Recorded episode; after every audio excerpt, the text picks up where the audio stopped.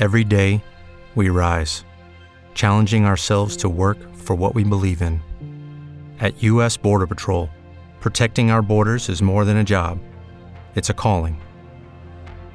Agents answer the call, working together to keep our country and communities safe. If you're ready for a new mission, join U.S. Border Patrol and go beyond. Learn more at cbp.gov/careers. Ladies and gentlemen, This is Radio Nerazzurra in collaborazione con Social Media Soccer.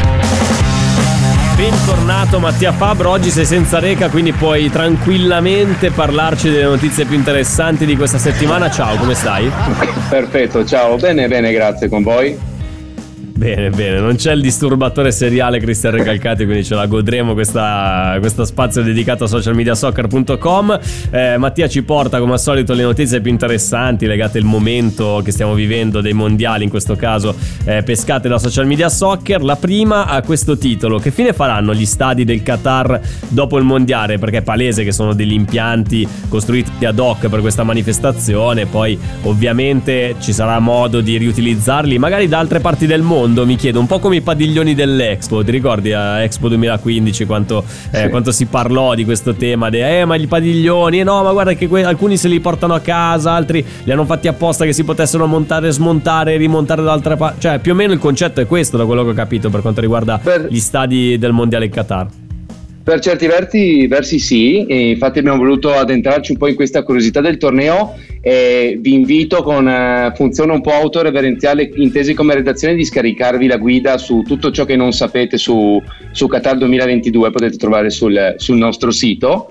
E per quanto riguarda i mondiali in Qatar, allora una delle critiche più aspre che è stata mossa nei confronti del paese ospitante in questi mesi e anni è la totale assenza di cultura calcistica nel, nel paese, aspetto che è apparso quanto mai palese nella partita d'esordio contro l'Ecuador, con tifosi palesemente non autoctoni, 9 giocatori su 11 non catarioti ma nazionalizzati, allenatori spagnoli, insomma un bel eh, mix di situazioni abbastanza paradossali che di fatto hanno una conseguenza, hanno avuto una conseguenza economico-finanziaria non indifferente, nel senso che eh, una volta assegnato l'incarico al Qatar nel 2010, i responsabili della FIFA si sono accorti come, sul, come nello Stato fosse assente ogni qualsiasi sorta di impianto che potesse ospitare un, un torneo di questa, di questa importanza. E situazione che ovviamente eh, indotto e obbligato l'Emiro Altani a costruire ex novo, di fatto realizzando otto stadi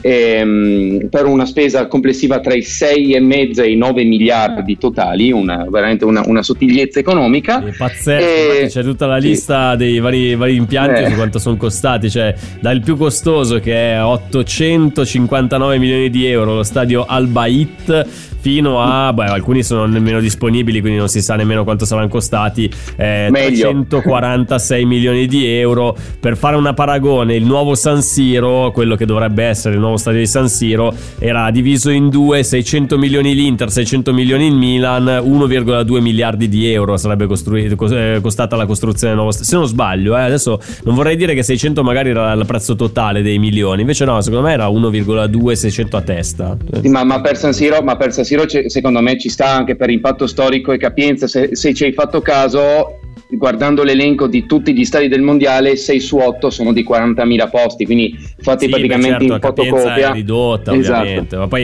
immagino Esatto. che anche a livello proprio logistico non sia stato complicato costruire stadi nel deserto visto che comunque non c'era nulla da, Eh. da spostare nulla da abbattere anzi c'era tutto lo spazio che, eh, che serviva ma quindi il destino di questi stadi qual è al di là della, della cifra Ah, impiegata allora- perché comunque l'in- l'investimento è stato fatto ma è stato fatto con uno scopo ovvero Eh, eh, portare un- il mondiale a livello proprio di immagine a un certo, a un certo spessore e, e da questo punto di vista ci stanno riuscendo perché nessuno verrà a dire ah no gli stadi facevano schifo no gli stadi sono Eh no, bellissimi infatti. sono nuovissimi nuovi di pacca però una volta finito il mondiale che se ne fanno?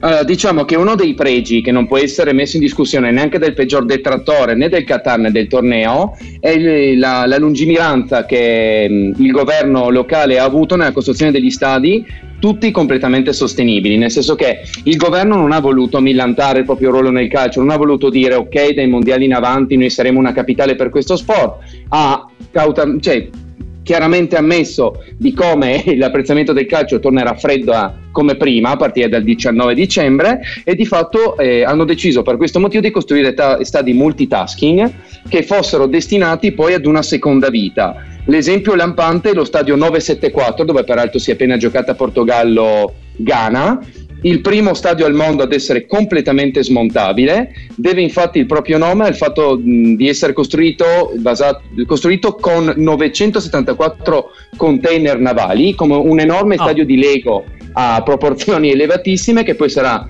completamente smontabile per lasciare spazio ad altre attività sul lungomare del, del territorio ma lo stesso Lusail, Lusail, Stadium, che sarà lo stadio più iconico del torneo perché ospiterà la finale, l'unico a vantare 80.000 posti.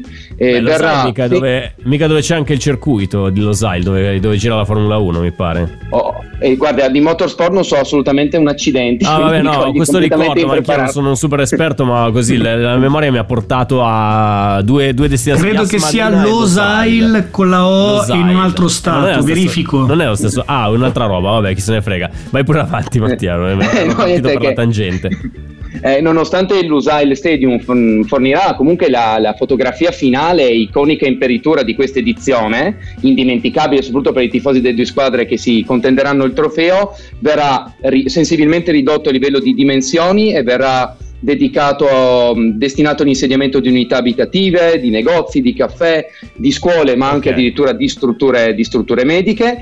Lo stesso discorso per quanto riguarda l'Albait Stadium, un'altra cornice veramente importante e storica perché di fatto è stato il teatro dell'esordio all time del Qatar ai mondiali, è stato, sta- è stato, lo stadio che ha assistito alla prima sconfitta di un paese sti- ospitante alla pa- alla, durante la partita inaugurale, nonostante tutto anche questo stadio verrà eh, completamente rimodellato, verrà eliminato infatti tutto il, tutta la parte superiore verrà eliminata anche questa volta per far spazio ad un ospedale di medicina sportiva, ancora una volta ad hotel e a centri commerciali, il che ci fa capire come di fatto vi sia una, una vision eh, legata alla comunità sullo sfondo, cioè eh, uh-huh. investire sul mondiale però investendo sul Qatar e di fatto è anche come è successo per quanto riguarda l'impatto con lo sport, nel senso che il Qatar con la scusa del mondiale ha fondato la Spire Academy, che è una realtà che funge da centro nevralgico dello sport per permettere una crescita che poi ha condotto proprio alla candidatura per, per il torneo. E quindi hanno mantenuto la stessa forma Mentis applicata anche per il Tumama Stadium, ennesimo stadio da 40.000 posti che verrà dimezzato e anche l'Education City Stadium che, che deve il proprio nome alla zona universitaria dove di fatto dislocato e che verrà destinato proprio ad attività ad attività accademiche. Ma come dicevi prima tu, questo, questo è come Expo, eh. questo è come Expo. Esatto, Expo esatto. 2015, adesso è un polo universitario, quindi più o meno il destino è quello. Ma ti faccio una battuta slash domanda, sì. decidi tu se, se ne ha cagato oppure no. Okay. Ma senti, ma tra questi impianti che appunto sono stati tirati su dal nulla, che possono essere smontati, rimontati da un'altra parte, ma non è che ce ne fanno uno a buon prezzo, ce lo portiamo qua a Milano, ce lo piazziamo fuori dalla città e chissà, magari potrebbe essere una soluzione per abbassare anche i costi costi di costruzione del nuovo stadio, visto che siamo qua a spaccarci la testa? Guarda, non metterei un, la mano sul fuoco quando, quando, parli di buon prezzo, ecco. Sicuramente eh, lo possono esatto. fare, ma usato, li, li, usato poco, è tipo un chilometro zero de, delle sì, macchine. Sì, i container se li portano a Milano, esatto, di seconda mano. Sarebbe bellissimo da, da, un certo sì. punto di vista, dall'altro un po' triste, però vabbè, la, la prendiamo così. Allora, invece, seconda notizia che, che, che mi hai proposto oggi eh, riguarda il, una delle sorprese di queste prime partite dei mondiali, ovvero... Sì L'Arabia Saudita, se, se, non, se, non, muoio prima riesco a leggerti anche il titolo, Salem al-Dawasari è il simbolo dell'accordo tra l'Arabia Saudita e la Liga, letta così uno se non sa quello che è accaduto già qualche anno fa tra la, il campionato spagnolo e eh, l'Arabia Saudita direbbe che cacchio stanno dicendo, no perché è, è vero è stato giocatore decisivo per questa partita vinta dall'Arabia, ma è frutto di una collaborazione che va avanti da diverso tempo, quello tra la Spagna e l'Arabia Saudita. Spiegaci da che punto di vista stanno collaborando e se effettivamente questa vittoria è anche la presentazione di un percorso che è iniziato qualche anno fa e che ha portato il calcio arabo a salire di livello rispetto al passato. Allora, diciamo che eh, senza ombra di dubbio, forse a pari merito con Giappone e Germania, Arabia Saudita-Argentina è stata la partita più sorprendente di questo torneo e ci ha fatto capire anche di fatto come ci sia un legame di sangue tra Argentina e Inter perché è molto da Inter riuscire a perdere una partita del genere. E, ehm, di fatto il, il gol decisivo l'ha segnato proprio Salem Al-Dawsari o Al-Dawasari, non sapremo mai qual è la pronuncia Dobbiamo corretta. Stramaccioni, eh, Stramaccioni eh, sì, esatto. Eh. esatto. Ehm, di fatto è figlio di quello che è un accordo stilato, stipulato tra, appunto, tra la Liga e la SAF, che è la Federcalcio Saudita, eh, per, eh, avente come fine iniziale eh, quello di permettere alla nazionale dell'Arabia Saudita appunto di poter dire la propria in realtà durante i mondiali prima, durante il mondiale di Russia 2018, eh, obiettivo che è stato eh, miseramente fallito perché di fatto diciamo l'Arabia ha fatto schifo come sempre, ma che di fatto sembra portare dei risultati a scoppio ritardato perché appunto il gol del 2-1 l'ha realizzato il, il giocatore eh, ex Villarreal nel 2018 per un accordo che ha portato nove club spagnoli coinvolti, tra i quali appunto il Villarreal, il, il Neganés, il Levante, il Numancia, lo Sporting de Gijón, il Raco Vallecano e il Valladolid di, di Ronaldo eh, che ha portato nove giocatori a, in prestito per sei mesi nel campionato spagnolo per aiutare il movimento saudita a conoscere un po' quelli che sono i connotati europei del calcio che conta, se vogliamo. Per, quindi questa è stata forse una rivincita dell'Asia e del Medio Oriente contro quelle che si autoconsiderano capitali del calcio, ma di fatto affonda le proprie radici molto alla distante anche in, anche in Europa.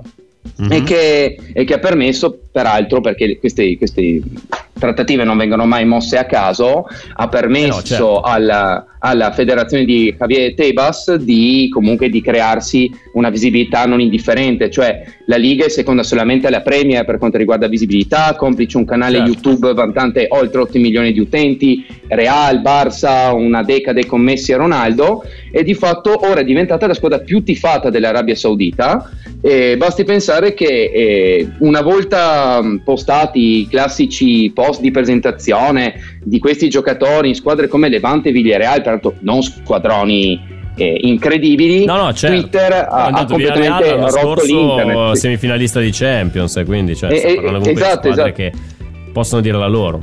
Sì, ma per dire il, il, il Levante, che sì. Cioè, diciamo, non, non, se lo calcola praticamente no, il Levante, nessuno. Il Levante aveva eh, vissuto un momento di gloria a cavallo tra il 2008 e il 2010, ma perché mi ricordo con affetto le, le puntate di Mondo Gol di Sky con eh. Riccardo Trevisani, con Marco Cattaneo, che si erano presi questa infatuazione, soprattutto Cattaneo, per il Levante, che era una squadra che ospitava dei giocatori un po' hipster da un certo punto di vista, ma anche dei giocatori che, vabbè, conoscevamo bene, tipo Oba, Oba Martins ha giocato nel Levante, eh, Massimo ah, Volta che aveva giocato nel Cesena, sì sì, cioè era, era, una squadra che aveva il, il Felippone Caicedo che è passato dalle nostre parti ah. recentemente, è passato anche lui da, dal Levante, c'era questa, questa, divinazione per il Levante che però vedi comunque continua a essere protagonista in un modo o nell'altro, certo non, non ambisce chissà quali traguardi, però è curioso questo legame eh, tra l'Arabia Saudita sì. e la Spagna che ci dà anche, eh, una motivazione in più, no esatto, infatti adesso magari ci, diamo un po' più di risposte per quanto riguarda la sorpresa della vittoria del, dell'Arabia contro l'Argentina, non è